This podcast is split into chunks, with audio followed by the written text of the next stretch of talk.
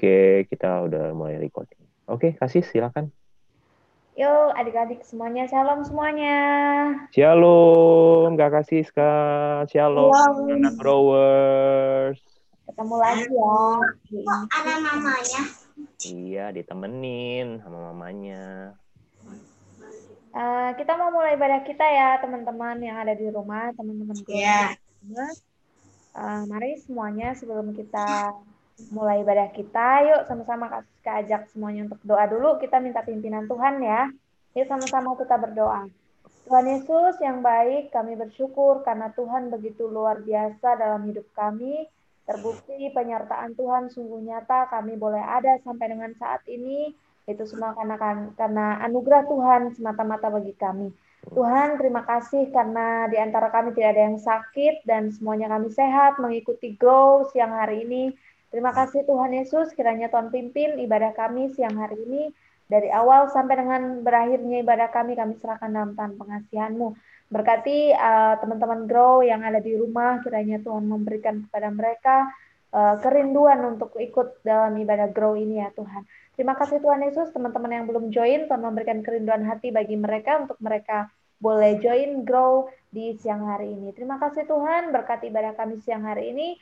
Dalam nama Yesus yang siap beribadah katakan Amin. Oke teman-teman, sebelum kita mari kita mulai ibadah kita, kita mau menyanyikan pujian. Silakan Pak Pipin untuk share.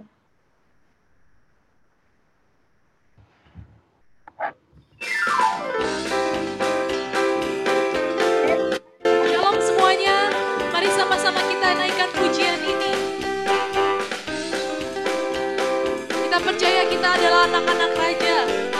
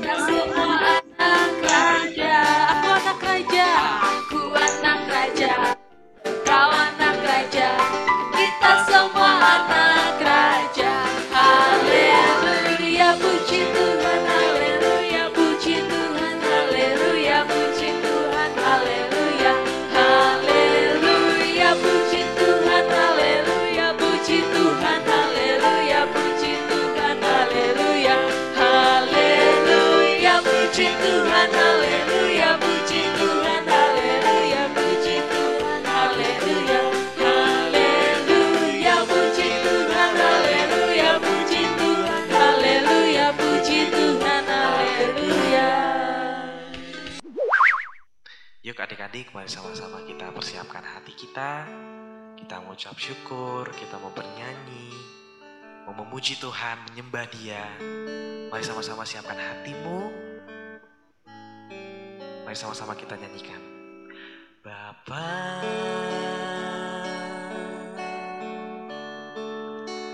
Engkau sungguh baik kasihmu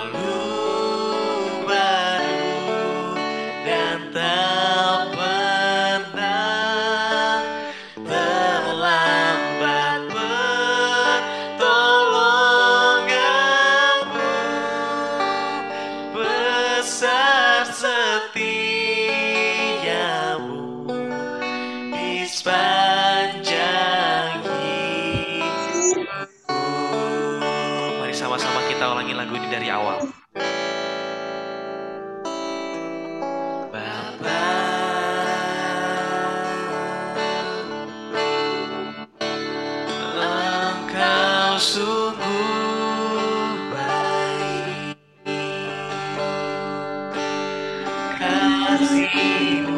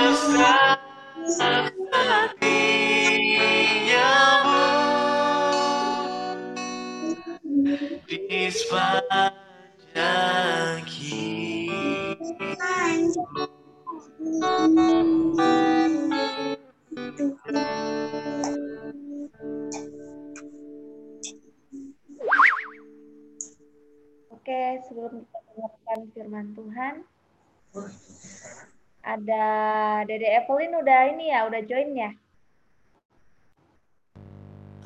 Yuk, Evelyn pimpin kita dalam doa untuk mau firman Tuhan.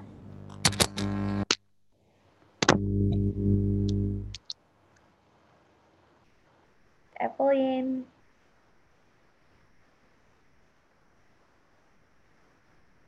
Mic-nya, Evelyn. Yuk, Dede, pimpin teman-temannya dalam doa.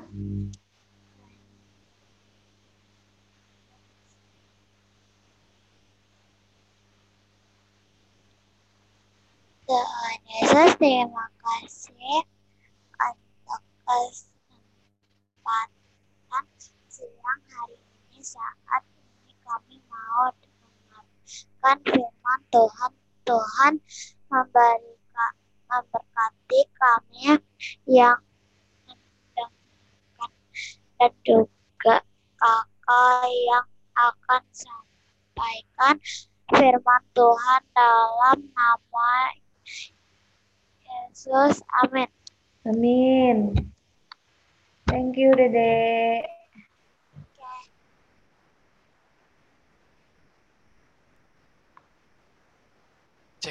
Kenapa kok murung gitu dah? Aduh, Andrew tahu nggak sih hari ini tuh aku kesel banget sama teman-teman aku. Oke. Iya, soalnya hari ini aku tuh harusnya pergi sama mereka, tapi mereka batalin janji gitu aja. Wah, itu mah udah pasti ngeselin sih. Paham, paham, paham. Iya, harusnya mereka bilang aja dong, mereka nggak bisa datang. Jadi aku nggak perlu nunggu dua jam. Bayangin aja, Andrew, kamu disuruh nunggu di kafe dua jam sendirian. Nggak mau. Iya, makanya kan. Ya udah, Ceh, sabar, sabar. Aku paham kok. Nah, Ngomong-ngomong, kita minggu ini bakal ngomongin apa ya, Cia? ya? Soalnya kan minggu lalu kita bahas tentang kasih. Kasih itu memberi, kasih itu eh, tidak membeda-bedakan. Nah, kalau minggu ini kita bakal bahas apa ya, Cia? Minggu ini IHK Agro mendingan kita tanya sama Kak Siska aja Oh gimana, iya, Bro? benar benar benar benar. Kasih Siska mana nih? Kasih Siska. Siska. Shalom adik-adik, jumpa lagi sama Kak Siska ya. Nah, eh, kemarin kan kita udah belajar nih tentang kasih itu eh, memberi. Nah, ada dua pelajaran nih yang kita pelajari minggu lalu. Siapa yang masih ingat? Nah, kalau yang mencatat pasti bakalan ingat pelajaran minggu lalu yang disampaikan oleh Pak Fendi ya. Yang pertama adalah bahwa eh, bagaimana caranya kita merasakan kasih Tuhan ada di tengah-tengah kita. Yang pertama eh, bahwa kasih itu tidak membeda-bedakan. Jadi kalau seandainya kita mengasihi, tidak boleh membeda-bedakan orang ya. Nah, yang kedua, kemarin kita belajar tentang bahwa kasih itu memberi dan mau berkorban. Jadi, kalau kita punya kasih, kita harus memberi dan kita berkorban. Nah, siapa yang tahu eh, siang hari ini kita bahas tentang apa? Kita bahas tentang kasih itu sabar. Nah, sama-sama katakan yang di rumah ya. Satu, dua, tiga. Kasih itu sabar. Nah, adik-adik yang terkasih dalam nama Tuhan Yesus, eh, pada saat siang hari ini kita mau belajar tentang kasih itu sabar ya. Jadi kalau seandainya eh, tadi kita saksikan kan ada Cekesha, ada Ko Andrew, Cekesha marah-marah nih. Gara-gara jan- udah janjian sama temennya tapi tiba-tiba dibatalin. Udah nunggu lama tiba-tiba dibatalin. Nah, pengennya tuh ngomel aja. Nah, pengennya tuh kita marahin aja itu temennya Cekesha yang udah batalin janjinya itu ya. Nah, kalau seandainya kita anak-anak Tuhan, kita itu harus punya kasih. Nah, kalau seandainya kita punya kasih, kita tuh harus sabar adik-adik yang terkasih. Nah, jadi adik-adik yang terkasih dalam nama Tuhan Yesus, eh, sabar itu pengertiannya adalah bahwa eh, menahan emosi, menahan emosi dan keinginan atau kemampuan mengendalikan diri bahkan dalam keadaan sulit apa pun. Jadi kalau seandainya kita yang namanya sabar itu, kita harus eh, bisa menahan emosi, mengendalikan diri, menahan sesuatu bahkan dalam keadaan sulit apa pun. Nah, siapa nih yang bisa kayak gini nih? Sabar mengendalikan mengendalikan emosi, menahan eh, sesuatu dalam situasi sulit nih. Kita pengennya marah-marah kayak tadi Cekesha pengennya marahin tuh temennya yang udah batalin janji. Tapi eh, dalam situasi ini kita dituntut yang namanya kesabaran. Kenapa kita dituntut yang namanya sabar tetap karena kita itu adalah anak-anak Tuhan. Anak-anak Tuhan harus punya yang namanya kasih dan kalau kita punya kasih, kita harus sabar adik-adik. Nah, jadi eh, kita buka dari dalam 1 Korintus 13 ayatnya yang keempat ya. Kakak akan bacakan buat adik-adik semuanya. Dikatakan bahwa kasih itu sabar, kasih itu murah hati. Ia tidak cemburu, ia tidak memegahkan diri dan ia tidak sombong. Nah, adik-adik, jelas sekali di sini dikatakan bahwa kasih itu sabar. Kalau kita eh, pernah dengar ayat yang mengatakan bahwa eh, dari iman, pengharapan, dan kasih, dari ketiganya itu yang terbesar adalah kasih. Nah, kalau seandainya kita punya kasih, kita harus sabar. Nah, eh, tadi Ko Andrew udah udah ini ya, udah nyaranin ke Cek Echa supaya Cek Echa harus sabar nih. Nah, kesabaran Cek Echa katanya ada habisnya gitu. Kesabarannya udah habis, stok sabarnya udah habis karena waktu itu udah berkali-kali nih kayak gini kejadiannya. Jadi stok kesabarannya Cek Echa udah habis nih. Nah, Kak Siska mau katakan bahwa eh, kalau seandainya kita orang Kristen, kita itu harus punya kesabaran yang unlimited nih adik-adik, atau tidak terbatas gitu ya. Jadi eh, sebab karena kita or- adalah orang Kristen, orang-orang percaya, anak-anak Tuhan, nah jadi kita tuh harus punya stok sabar yang unlimited. Nah, tidak hanya pengampunan aja yang unlimited ya, yang harus kita punya sebagai orang percaya, tapi kesabaran orang percaya itu juga tidak terbatas, tidak terbatas. Jangan hanya satu, dua, atau tiga kali aja kan. Biasa kita sering dengar yang namanya satu, satu kali, dua kali masih dimaafin. Nah, udah tiga kali, udah deh, nggak dimaafin lagi. Nah, pengampunan kayak gitu, nggak ada batasnya. Kesabaran juga kayak gitu, harus nggak ada batasnya karena kita adalah orang orang Kristen. Nah, adik-adik, uh, orang Kristen itu identiknya dengan kasih. Kalau seandainya orang Kristen nggak punya kasih, apa bedanya kita dengan orang-orang lainnya? Apa bedanya kita dengan orang-orang dunia lainnya?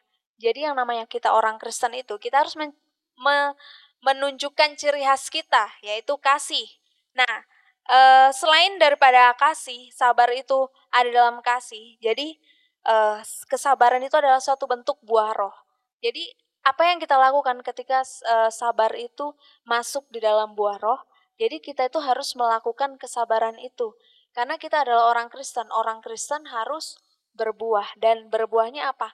Yaitu kita melakukan yang namanya buah-buah roh tersebut. Jadi kita harus menyatakan me, e, melakukan yang namanya kesabaran yang tanpa ada batasnya. Mau dalam keadaan apa pun dan seberapapun kita diuji, kita harus punya stok kesabaran yang tidak terbatas. Nah, begitu Cekesya. Jadi dan teman-teman yang ada di rumah. Jadi ke, kesabaran orang Kristen itu uh, tidak ad, uh, tidak terbatas ya. Jadi bukan satu dua kali oke okay, dimaafin tapi ketiga kali nggak dimaafin nggak sabar lagi nggak boleh. Jadi kesabaran itu harus nggak ada nggak ada habisnya tidak terbatas. Begitu Cekesya Wah, situasinya sama banget ya, kayak situasi Cece. Iya Nindro, sama banget ya. Mana Kasiska tadi bilang kalau orang Kristen itu harus punya stok kesabaran yang unlimited. Jadi aku tuh harus kayaknya banyak-banyak sabar. Padahal tadi aku udah mau marahin teman-teman aku. Aduh, sabar sih, sabar sih. Oke, mendingan kita dengerin lagi yuk uh, khotbahnya Kasiska. Uh, soalnya aku bingung gitu, ada beberapa part yang masih bingung gitu daripada nanti aku takutnya nggak dikira anak Tuhan kan bahaya gitu oke okay, okay. langsung aja kak Oke, jadi tadi Ko Andrew nih penasaran nih bagaimana caranya uh, kenapa sih kita harus sabar gitu ya? Kenapa sih orang Kristen harus dituntut sabar banget? Nah, di awal tadi Kak Siska kan udah ngejelasin tuh. Nah, sekarang Kak Siska mau cerita nih tentang uh, kisahnya Yusuf yang pada saat itu dibuang di Mesir. Pasti adik-adik semua tidak asing ya dengan cerita ini. Nah, bagaimana dulu penderitaannya si Yusuf nih dari dia uh, masih sama saudara-saudaranya sampai dia dibuang ke Mesir. Nah, adik-adik yang terkasih, tahu nggak ending dari cerita daripada si Yusuf? Apa yang terjadi ketika dia uh, pada saat itu dibuang ke Mesir? Jadi pada akhirnya nggak ada yang menyangka kalau Yusuf ini bakalan jadi uh, orang yang paling penting ke nomor dua yang paling penting pada saat itu di Mesir ya. Padahal dia itu siapa? Nah dia itu nggak dikenal sama orang Mesir. Dia itu hanyalah orang buangan pada saat itu ya, yang dijual kepada orang pada saat itu. Nah kalau kita melihat ceritanya si Yusuf ini, dari dia kecil, dari dia masih sama saudara-saudaranya tuh, dia hidupnya udah sengsara jadi karena dia ini anak kesayangan daripada bapaknya, saudara-saudaranya ini pada iri sama si Yusuf dan akhirnya saudaranya merencanakan kejahatan. Mulai dari merencanakan membunuh dia, membuang dia dan juga menjualnya. Nah, adik-adik uh, dan juga Ko Andrew ya yang tadi penasaran nih mau belajar tentang bagaimana sih kenapa sih kita harus sabar yang pertama karena kesabaran itu menimbulkan perdamaian Nah, kalau seandainya kita nggak sabaran nih, bakalan terjadi kekacauan, bakalan kita bakalan uh, ber, bertengkar sama teman-teman kita. Misalnya nih, kita ada masalah sama teman kita ya, kayak tadi Cekesya tuh ada masalah sama temennya gitu. Kalau seandainya di Cekesya nggak mau sabar, oh pasti udah terjadi yang namanya pertengkaran dan tidak ada damai sejahtera lagi di antara mereka. Bisa-bisa pertemanan mereka itu putus, tidak temenan lagi. Nah, Uh, jadi manfaatnya sabar, kenapa kita harus sabar? Yang pertama adalah karena kesabaran itu membawa kepada perdamaian. Poin yang kedua adalah mencegah kesalahan-kesalahan besar. Nah, jangan lupa ya adik-adik dicatat nih poin-poinnya, dicatat pelajaran kita hari ini. Uh, biar supaya ingat terus, jangan setelah dengar ini langsung lupa lagi ya. Poin yang pertama tadi, kesabaran itu membawa damai. Yang kedua, kesabaran itu mencegah kesalahan-kesalahan besar. Kak Siska bakalan baca ini ayatnya di dalam pengkhotbah 10 ayatnya yang keempat. Jika amarah penguasa menimpa engkau, janganlah meninggalkan tempatmu, karena kesabaran mencegah mencegah kesalahan-kesalahan besar. Nah, pengkhotbah 10 ayat 4 ini jelas sekali ya, bahwa kesabaran mencegah kesalahan-kesalahan besar. Kak, tapi aku nggak sabaran orangnya, aku udah biasa nih emosian gitu. Ya, mari kita belajar sama-sama ya. Kak Siska juga kadang-kadang nggak sabaran gitu. Tapi setelah kita membaca firman Tuhan dan mendengar firman Tuhan siang hari ini, yuk sama-sama kita belajar. Kak Siska juga belajar, adik-adik, teman-teman yang ada di rumah juga belajar. Ko Andrew, Cekesia juga belajar. Kita untuk sama-sama sabar. Nah, jadi kesabaran itu mencegah kesalahan-kesalahan besar. Kalau seandainya misalnya nggak sabaran nih sama temennya, oh bisa kacau gitu kan. Nah jadi um, yang kedua adalah mencegah kesalahan-kesalahan besar. Nah begitu adik-adik. Jadi mengapa kita harus punya kasih dan mengapa kasih itu mengapa kasih itu sabar karena kita adalah orang percaya. Kita itu adalah orang Kristen. Kalau seandainya kita bu nggak memiliki yang namanya kasih, kita nggak layak disebut orang Kristen. Karena ciri khasnya orang Kristen itu adalah kasih, dan kasih itu sabar. Oleh karena itu, kakak ajak semuanya, mari sama-sama kita belajar yuk tentang uh, kasih itu sabar. Yang pertama, kalau kesabaran itu membawa kita dalam perdamaian. Yang kedua, kasih itu mencegah kesalahan-kesalahan besar. Ingat terus ya, pelajaran hari ini, kasih itu sabar. Oke, sekian dari Kak Siska. God bless you. Happy Sunday. Nah, teman-teman IHK Grow, gimana tadi khotbahnya Kak Siska? Semoga kalian dapat mengerti khotbahnya ya. Amin. Oh iya, Andrew, kamu tadi nangkep nggak sih kesimpulannya apa? Nangkep dong, nangkep dong. Nah, kalau aku nangkep nih tadi kesimpulan yang pertama, kesabaran itu membawa perdamaian. Membawa perdamaian. Iya, nah, kalau kalau yang aku kedua- tangkepnya itu kesabaran itu mencegah kesalahan yang besar. Nah, Oh, Soalnya kan kalau misalnya kita marah-marah ntar kita ngelakuin hal dosa, ya, iya ya. bisa kita mukul orang gitu. Itu kan udah dosa gitu. oh gitu. Oke. Oke.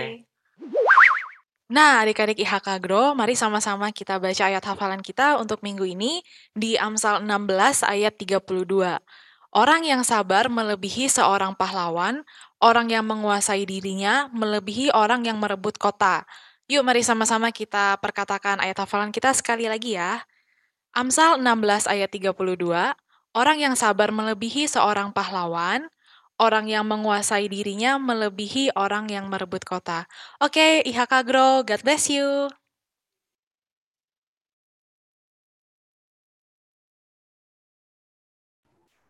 Oke, teman-teman semuanya diberkati firman Tuhan siang hari ini. Yang diberkati Tuhan lambaikan tangannya.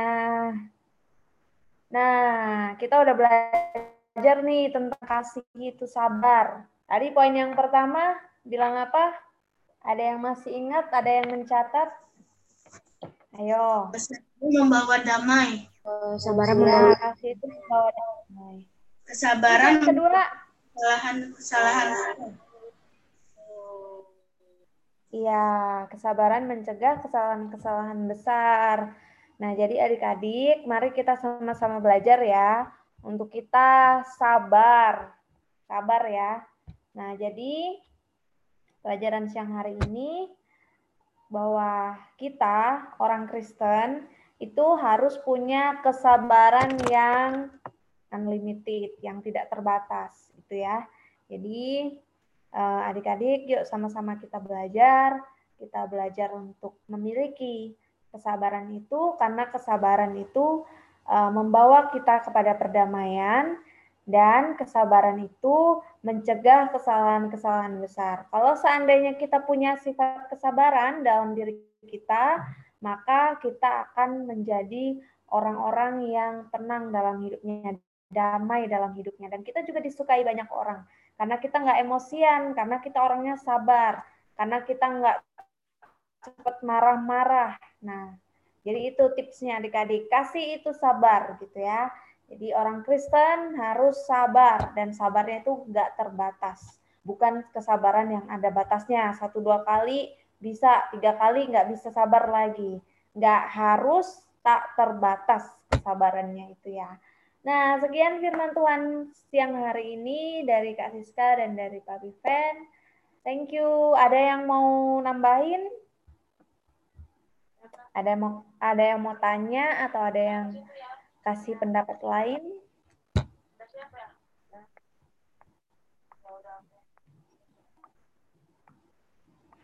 Kalau saya kurang sabar, doanya gimana?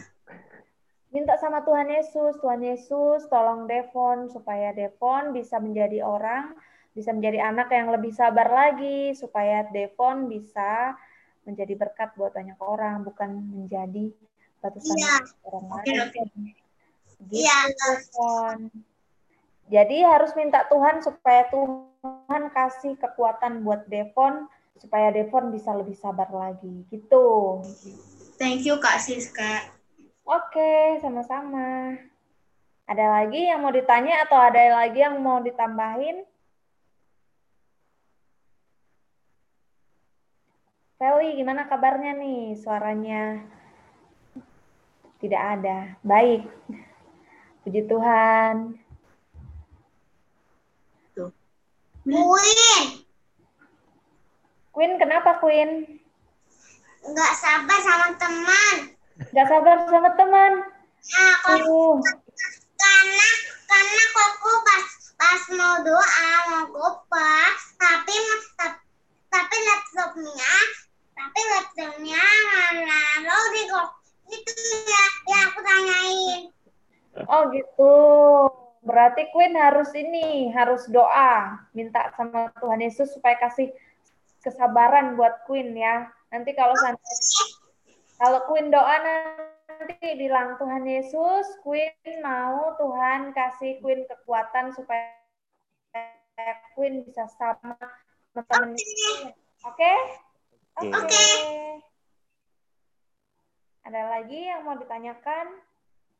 Atau ada lagi yang mau kasih pendapat?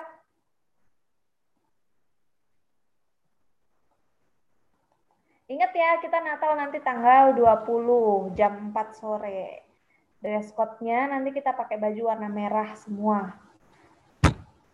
Kalau ada yang kalau ada yang punya bendo Natal sama topi Natal boleh dipakai. Wah, papi salah berarti. Papi udah pakai duluan. Nanti dipakai lagi. Baju merah. Oh, Queen udah punya ya. Wah. Dede udah latihan apa ini Jadi latihan apa? aja ya bisa bisa Ya, minggu depan dipakai ya, Queen. Bandoknya ya. Minggu ini nggak usah, minggu depan aja. Iya, Kak Siska juga belum punya. Kak Siska baru mau cari nih bendo Natal. Nanti kita pakai sama-sama ya. Kan? Jadi minggu depan harus hadir semua, ajak teman-temannya ya. Ajak teman-temannya yang lain yang belum join, kita mau Natalan bareng. Natalan online bareng anak-anak IHK Grow. Pokoknya acaranya nanti bakalan seru banget deh. Yeay, kita pesta. yeay Nah, apalagi kayaknya ada yang ulang tahun ya, Devon. Tanggal 20, pap papaku ultah. Pas banget. oh pas Ya. am oh Nanti pestanya double ya, Devon. Oke, mungkin itu aja. Tapi kan kita mau foto dulu atau gimana?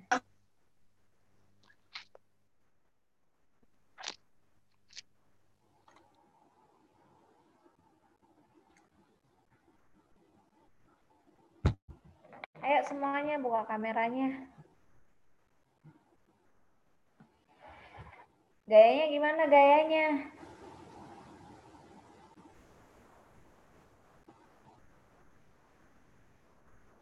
Sarangeo aja. Oh, sarangeo. gini aja Sarangeo.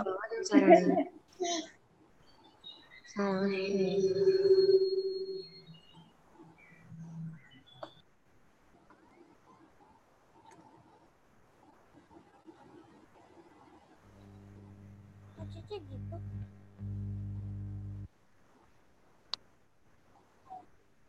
Udah.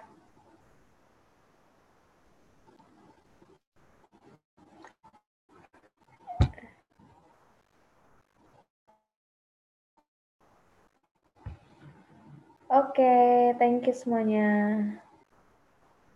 Tapi kan kayaknya di unmute deh. Eh, sorry. Yuk, sebelum kita ini udah doa ya? Belum ya? Belum doa. Oh iya, berdoa.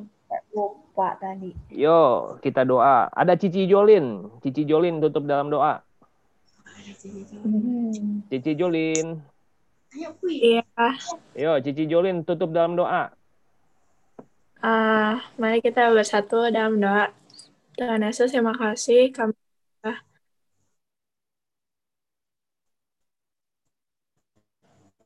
mendengarkan firman Tuhan kami agar kami bisa dapat rapinya di kehidupan sehari-hari.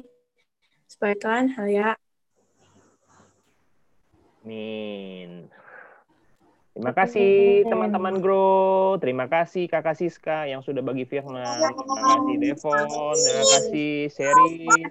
Terima kasih Maveli, Tasya, Dede Evelyn, Tete Siska, Tete Joli, Dede Queen.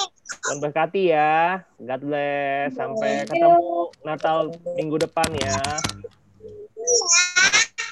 Tanggal berapa? Tanggal 20. Tanggal 20 jam 4 sore. Jangan lupa pakai baju merah.